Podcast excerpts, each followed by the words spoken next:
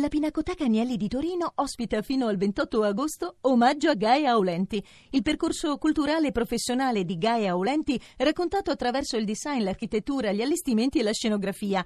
Info pinacoteca-agnelli.it Un giudizio, se è possibile, unitario e complessivo. Ve lo siete fatto? È troppo presto? Ma dunque lei ha citato giustamente il titolo di Repubblica e Trionfo 5 Stelle. Eh, dal punto di vista comunicativo è certamente un trionfo, dal punto di vista politico è un successo molto importante. Dal punto di vista strettamente elettorale dei numeri bisogna secondo me fermarsi un attimo. Al ballottaggio, nei 20 capoluoghi di provincia dove c'è stato il ballottaggio, i 5 Stelle erano al ballottaggio in tre capoluoghi, Torino, Roma e Carbonio, Carbonio tutti e tre vinti. Eh, inoltre i capoluoghi di provincia andati al voto in tutto erano 25, altri 5 e sono stati al primo turno 24 al centro-sinistra e uno al centro-destra. Quindi è importante concentrare l'attenzione sulle grandi città. Le grandi città è dove il divenire appare. Inizialmente il paese va dietro, però c'è anche tutta una realtà eh, politica, diciamo, territoriale dove questo discorso non si è realizzato. E quindi io finisco però a questo punto con ridimensionare questo successo. Penso che sia utile riflettere su questo punto qui. C'è anche un altro paese dietro a Torino-Roma. L'altra eh, questione è che eh, il, secondo me il successo più eclatante è, è quello meno atteso, è quello di Torino. A Roma diciamo, c'era un'autostrada aperta, è stata governata troppo male da, sì, dal centro-sinistra e dal centro-destra ed era assolutamente atteso, anche se non con quelle dimensioni. Torino è un successo imprevisto, anche perché Torino è una città che tutti dicono, io un po' anche la conosco, ma lasciamo perdere il mio giudizio, sia stata governata bene. Qual è il problema? Il problema è che è stata governata dal centro-sinistra, mi pare, da 23 anni e l'altro problema è quello che l'Appendino ha a metà degli anni di Fassino. Cioè qui c'è anche un problema sui candidati. Eh, è chiaro che la Raggi e l'Appendino sono state due candidate di grande impatto comunicativo, di grande capacità nella campagna elettorale, con anche un volto fresco, nuovo, giovane. E, e qui si apre anche un discorso eh, specialmente riguardo a Torino, io dico che il fatto che abbiano vinto a Torino i 5 Stelle sta a dimostrare che questo non è stato un voto locale, che è nato dal malgoverno delle città, è, è un voto che ha delle componenti di carattere nazionale. E qui c'è il disagio di una parte della popolazione dovuta soprattutto alla crisi occupazionale la quale colpisce i giovani. Quindi è chiaro che questi molti di persone, uno, giovani, due, donne e quindi con capacità di portare del qualcosa di nuovo in politica. Tre, non compromesse con l'amministrazione precedente, si sono dimostrate carte vincenti. Quanto durerà eh, diciamo, questa, eh, questo successo è tutto da vedere. Perché eh, questo, questo, questo riguarda il domani. Senta, domani eh, esatto, Corbetta, esatto. innanzitutto saluto altri due ospiti che, che, sono collegati con noi, professor Giovanni Orsina, buongiorno, benvenuto. Buongiorno, grazie. Insegna storia contemporanea alla LUIS di Roma, ha a lungo studiato in particolare la figura di uno dei protagonisti oggi sicuramente meno, meno influenti di un tempo della scena politica italiana come Silvio Berlusconi, ricordo il berlusconismo nella storia d'Italia, con lui parleremo di tante cose anche del destino del centrodestra dopo questa competizione eh, e Massimiliano Panarari. Panarari, buongiorno e ben ritrovato. Grazie, buongiorno a lei alle ascoltatrici Insegna marketing politico alla School of Government della LUIS, giusto Panarari? Sì, Esattamente. Sì. È autore di, tanti libri importanti, tra, tra, i quali anche lavori sui 5 Stelle, così come anche il professor Corbetta, eh, ricordo un libro del 2013, Il partito di Grillo, firmato da Pier Giorgio Corbetta.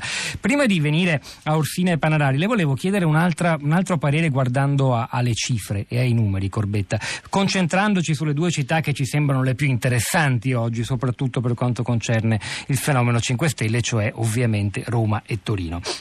Allora, eh, una cosa sono le percentuali, una cosa è il numero di voti effettivi e, e, e il trasferimento travaso di voti tra il primo e il secondo turno. Una cosa che salta agli occhi è che eh, Giachetti a Roma ha guadagnato rispetto al primo turno, una cifra abbastanza importante, 170.000 voti, molti meno di quelli che ha guadagnato eh, Virginia Raggi, 350.000 più o meno tra il primo e il secondo turno. Mentre invece Piero Fassino, un sindaco che a detta di tutti aveva governato bene, mentre insomma Giachetti, lo sappiamo, non per sua responsabilità si trovava sulle spalle un'eredità pesantissima, gli scandali che hanno travolto eh, Roma negli ultimi anni, Fassino, dicevo, non ha guadagnato quasi nulla nel passaggio dal primo al secondo turno, soltanto 8.000 voti contro gli eh, 84.000 di Chiara, di Chiara Appendino. Questo che cosa vuol dire, se vuol dire qualcosa? Ma è, è, difficile da interpretare, bisognerebbe vedere proprio i flussi elettorali e le origini di questi voti. Eh, evidentemente Fassino aveva fatto il pieno al primo turno, eh, mentre invece per Richetti è rimasta Giacchetti. ancora una, eh, sì, è rimasta, è rimasta invece ancora una, una riserva di voti. Da dove venissero però non lo sappiamo ancora, lo sapremo nel tardo pomeriggio perché proprio in questo momento stiamo facendo l'analisi dei flussi elettorali.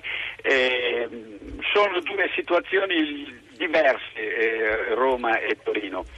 Mm, a, a, a Roma forse la situazione è più fluida e quindi è rimasta una parte di elettorato il quale è rimasto ancora disponibile nei confronti del candidato del centro-sinistra, però non sono in grado sinceramente di darle una, una risposta in questo momento senza un'ulteriore analisi sul perché di questa diversa dinamica. C'è un Fassino che ha stravinto al centro storico di Torino 59 a 41, professor Corbetta, torno da lei, mentre invece periferia nord di Torino ha perso 64 a 35, numeri romani, viene da dire e poi ancora in altre zone periferiche, eh, Vallette per esempio, ma non solo, 60, no, 68 a 37, qua siamo nella barriera di Milano.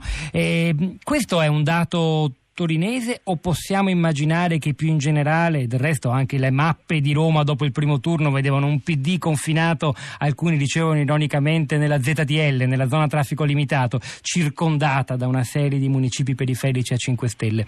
E, è così che andrà e il Partito Democratico viene percepito come un partito dei centri storici? Dai primi studi fatti, lei ha citato Torino, ha citato Roma, abbiamo visto anche qualche altra città, sembra che sia una tendenza abbastanza eh, generalizzata questa, ma io in questo momento sono in grado di rispondere al suo quesito precedente. Come mai la dinamica di Roma eh, nei, confronti, eh, nei confronti del candidato Giacchetti e di Torino? Nei ah, si è aggiornato nel frattempo, bene, ci fa piacere, aumenta, la conoscenza aumenta durante la trasmissione. Fantastico. Conferma esattamente quanto ha detto eh, Pallarari prima di me, e cioè la Appendina a Torino ha fatto il pieno totale del voto del centro-destra. A Torino il centro-destra si presentava frammentato in tre parti, Rosso, candidato Rosso per il centro, candidato Parano per la Lega e Fratelli d'Italia e candidato Napoli per Forza Italia. Quindi una situazione di particolare, come anche a Roma peraltro, di frazionamento ma la Appendino è riuscita a fare il pieno di questo voto.